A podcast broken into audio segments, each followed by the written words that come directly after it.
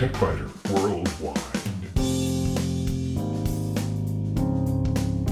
It's the High Tech Podcast in plain English with an hour's worth of news in about 20 minutes. That's because we leave out the commercials, the station breaks, the sports, and most of the jingles.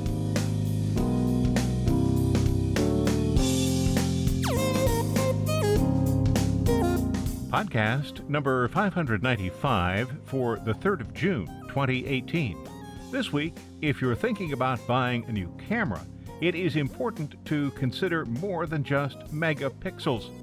Even low end cameras these days have plenty of pixels, so let's look at one other specification that's important to know. In short circuits, have you rebooted your router yet? A significant security problem could allow hackers, believed to be Russians, to gain access to it. A couple of companies are talking about creating driverless vehicles for deliveries. States are expected to stampede into a vacuum created by a Supreme Court ruling that allows them to permit online sports betting. And in spare parts, only on the website, you can read the FBI's full statement about router security Alien Skin, the creator of many plugins for Photoshop, has been around for 25 years now and is offering some attractive sale prices, but only for a few days. And automation eliminates some jobs may create others.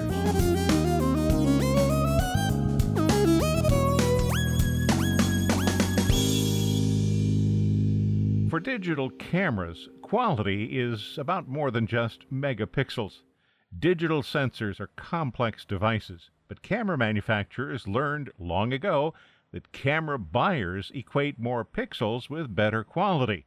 To some extent, that's true, but mostly it's not. In the early days, cameras produced images that were perhaps 640 pixels by 480 pixels. A camera with more pixels, 1024 by 768 for example, would certainly create a better picture. But once cameras advanced beyond about 3000 pixels by 2400 pixels, which would be about 7.2 megapixels, the actual pixel count became irrelevant.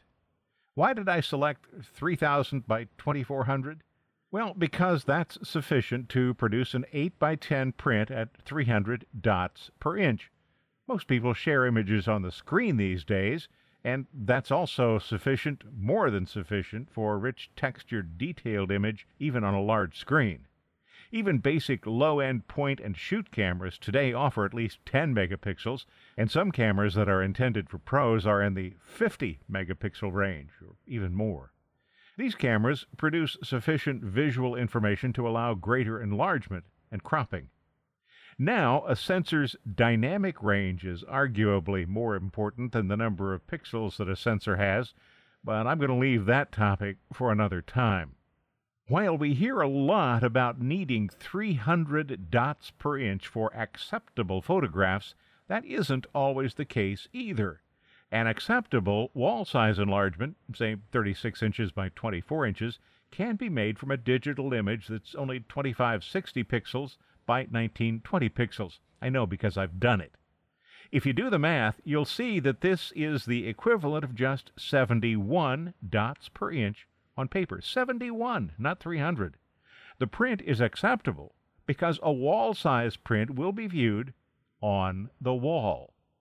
Closer viewing distances require higher resolution printing. To take this to what may seem like absurd extremes, consider highway billboards. These are typically viewed from at least 50 feet away, and the resolution is usually 12 dots per inch or less, sometimes a lot less, sometimes all the way down to 1 dot per inch. Just about any digital camera sold today will have more than enough pixels. But there are some other things to be concerned with. One of those is the physical size of the sensor, and that's what we're going to look at today.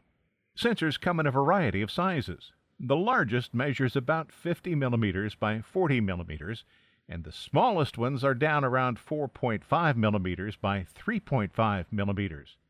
It is possible to buy a 20 megapixel camera with a 5 by 4 millimeter sensor, a 36 by 24 millimeter sensor, or a 50 millimeter by 40 millimeter sensor. The same number of pixels, but a different sensor size. So what's the difference? The obvious answer is that the pixels, they're made up of what are called photosites on the smaller sensor, will be smaller than those on the larger sensor. So what difference does that make? Well, understanding that requires some knowledge of the incredibly complex technology used. A pixel, as I said, actually consists of four photosites one for red, one for blue, two for green.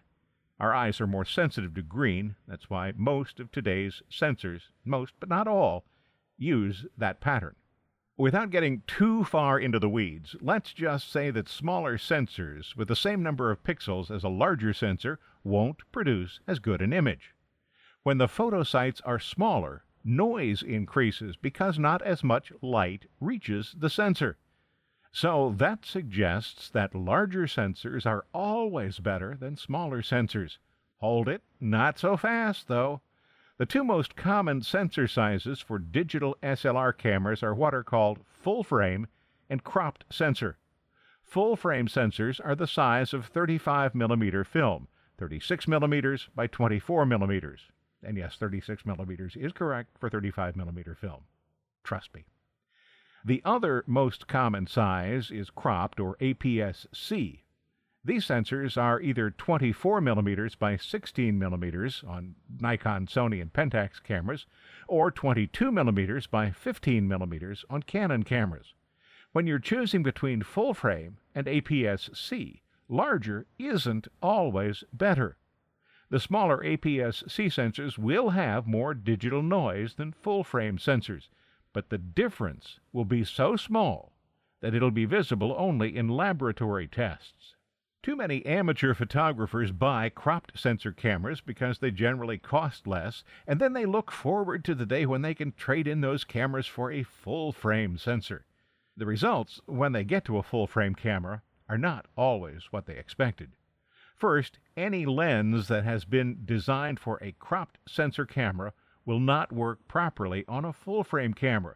It's just physics, not some nefarious plot by the manufacturers. But more important is the fact that a full sensor has a different view. Here's a real life example. I own a Canon digital SLR with a cropped sensor. Canon's APS-C sensor means that a 50 millimeter lens will act like an 80 millimeter lens on a film or a full frame digital SLR. Sometimes this is referred to as a magnification factor. That's not really what it is, but we'll go with that. The cropped sensor sees only part of the light that the lens captures, the central part. That's great if you're a photographer with a telephoto eye. That's a good description of me, by the way. Not so good, though, if your vision tends to be more wide angle. I have a Sigma 150 millimeter to 600 millimeter zoom lens. I use it at zoos and places like the wilds where I want to get close pictures of an animal. It goes on my APS-C camera, and so it gives me the equivalent of a 240 millimeter to 960 millimeter zoom on a 35 millimeter full frame camera. That's a plus for the times when I want to use a longer lens. On the other hand, I have a Sigma 10 to 20 millimeter lens that would be extremely wide on a film camera or a full frame digital camera. On my cropped sensor camera, though, it is the equivalent of 16 to 32 millimeters.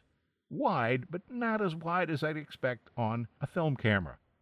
My point here is that the sensor needs to be matched to your eye. Camera and lens manufacturers talk about normal lenses. Maybe you're wondering what they mean by normal. Well, that's subjective at best. A normal lens is one that reproduces a field of view that appears natural to a human observer. Again, more subjectivity. Neither a wide angle nor telephoto. If you'd like to explore that further, Wikipedia has a very long article on the subject. You'll find a link from the TechByter Worldwide website. Also, this week, you'll find a chart that shows most of the common sensor sizes, all the way from the tiniest that you'll find in mobile phones, all the way up to sheet film. Nobody makes sensors 4 by 5 inches. But I thought I'd include that just because once, a long time ago, press photographers used 4x5 sheet film cameras. A normal lens on a camera like that would be about 150 millimeters. Then smaller cameras came along. Roll film cameras were available in several sizes 7 centimeters by 6, 6 centimeters square, and 6 centimeters by 4.5 centimeters. The normal lens on those cameras about 80 millimeters. For 35 millimeter full frame film cameras, the normal lens was about 50 millimeters. For today's APS-C digital SLR cameras, normal is around 36 millimeters. Now, of course, you don't have much choice about sensor sizes in phones. You get what you get. But if you're in the market for a digital camera, you have five primary choices 1 inch, micro four thirds, APS C, two slightly different options there, and full frame. When you examine the chart on the TechByter Worldwide website, you may wonder about some of the sensor sizes shown there. They're shown as 1 over some number. These goofy measurements, and that's all I can call them goofy, date back to old television tube sizes that refer to vacuum tubes used in early television cameras. These numbers go all the way back to the 50s and early 60s. The more important numbers, though, are the height, width, and area values that show the actual size of the sensor. It's clear that a camera with a larger sensor will produce a better image because it gathers more light. But it will require larger, heavier lenses, and it's going to cost more. Today, even smartphones and tablets can provide sufficient detail. An iPad Pro comes with two cameras. The back camera is a 12 megapixel device, the front camera, 7 megapixels. But instead of a sensor with an 860 square millimeter area, as you'd find in a full frame digital camera, it's just 16 square millimeters. 16 compared to 860. So, although theoretically a larger sensor is a better sensor, that doesn't always hold up in practice. For those who need to take photographs in dark locations that require extremely high ISO settings, the larger sensor will provide images with less digital noise. So, the bottom line is there is no one size fits all solution in photography. You, of course, don't have a choice of sensor sizes in tablets or smartphones, but advanced point and shoot cameras, mirrorless cameras, and digital SLR cameras do provide opportunities to choose among the various trade offs. If you want a small camera, most are going to have small sensors. Some advanced point and shoot cameras have APS C sensors. A few, a very tiny few, have full frame sensors. If you want the least possible noise, a full frame sensor might be the right choice, but at a much higher price and with the need to buy more expensive lenses. If you prefer telephoto photography, you definitely want to take a look at cropped sensor cameras because they give you a bonus on lens length. And a quick, separate, but somewhat related question. Quite a few of the recent podcasts have dealt with digital photography. It is one of my favorite subjects, and I've heard from listeners that they enjoy these reports because what used to be a highly specialized pursuit is now acceptable to anyone with even a modest camera and a computer. But is it too much? Is there too much here about photography? Opinions, suggestions, recommendations always welcome. That's why the website has a contact page. Check out www.techbyter.com. Go to the contact page. Let me know what you think.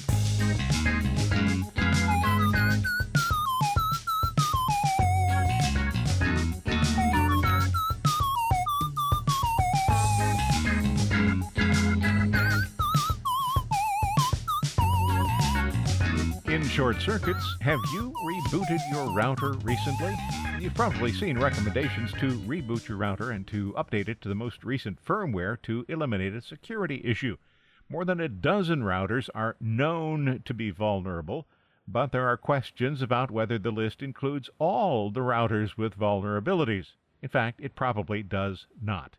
As a result, the safe course would be to reboot your router, whether it's on the list shown on the TechByter Worldwide website or not. Updating the firmware is also a good idea, but it might not always be feasible. I have a Netgear R7000 router. This is a vulnerable router, but I can't upgrade the router's firmware because doing so renders the network attached storage drive inoperable. The malware appears to have been developed in Russia, by the way.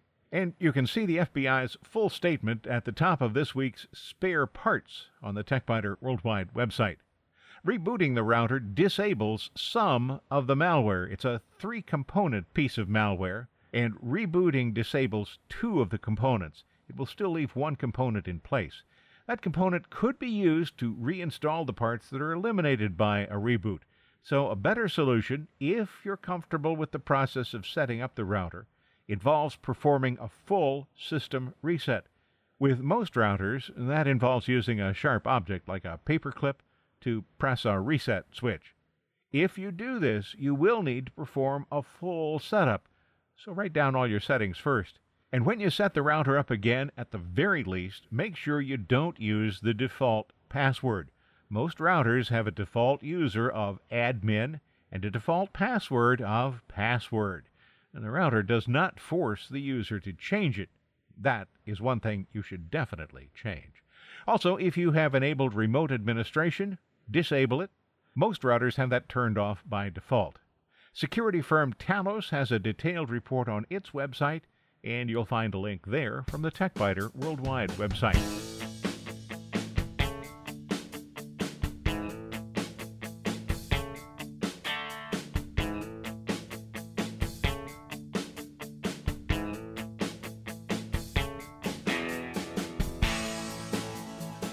Through the news releases that I received this week, I spotted one that described an agreement between a couple of companies to establish a project and implementation plan to provide an autonomous vehicle platform for one of the companies focused on a delivery system with driverless cars. And I wondered, has anyone thought that through? In just the past four months, one of the companies has raised more than $23 million in an initial coin offering, an ICO. That's a recently emerged concept of crowdfunding projects in the cryptocurrency and blockchain industries. The companies plan to operate what they call a fleet of blockchain operated driverless vehicles controlled by artificial intelligence, starting in Las Vegas and expanding eventually to Miami. And I'm sure they hope then to the rest of the country. The news release says that the driverless cars will proceed to a delivery location and then notify users via a text message. The recipient's identification will be verified and the car will unlock so the package can be delivered. Well, that scheme raises a bunch of questions. Here are just a few. What if the recipient isn't at the delivery location? Will the car wait for the person to arrive or continue on to some other delivery location and come back later? Assuming the car makes more than one delivery per trip, and you'd have to think that it would, what's to keep one person from collecting another person's package? Okay, here I'm assuming there will be lockers or something like that inside the vehicle. How is this better than using the post office, UPS, FedEx, or a local courier who will take the package right up to the recipient's door? Using a car or even a small van would limit the size of packages and the number of deliveries that could be handled in a single trip. That seemingly would increase the price per delivery. Will users be willing to pay for that service? Some offices, particularly those in suburban areas, may be distant from the parking lot, quite a walk in some cases, and might not have delivery docks. Will employees of companies receiving packages from these autonomous vehicles be willing to walk out to the car and carry the package or packages back into the office? Well, that's my short list. So I wonder have the developers pondered these questions and others?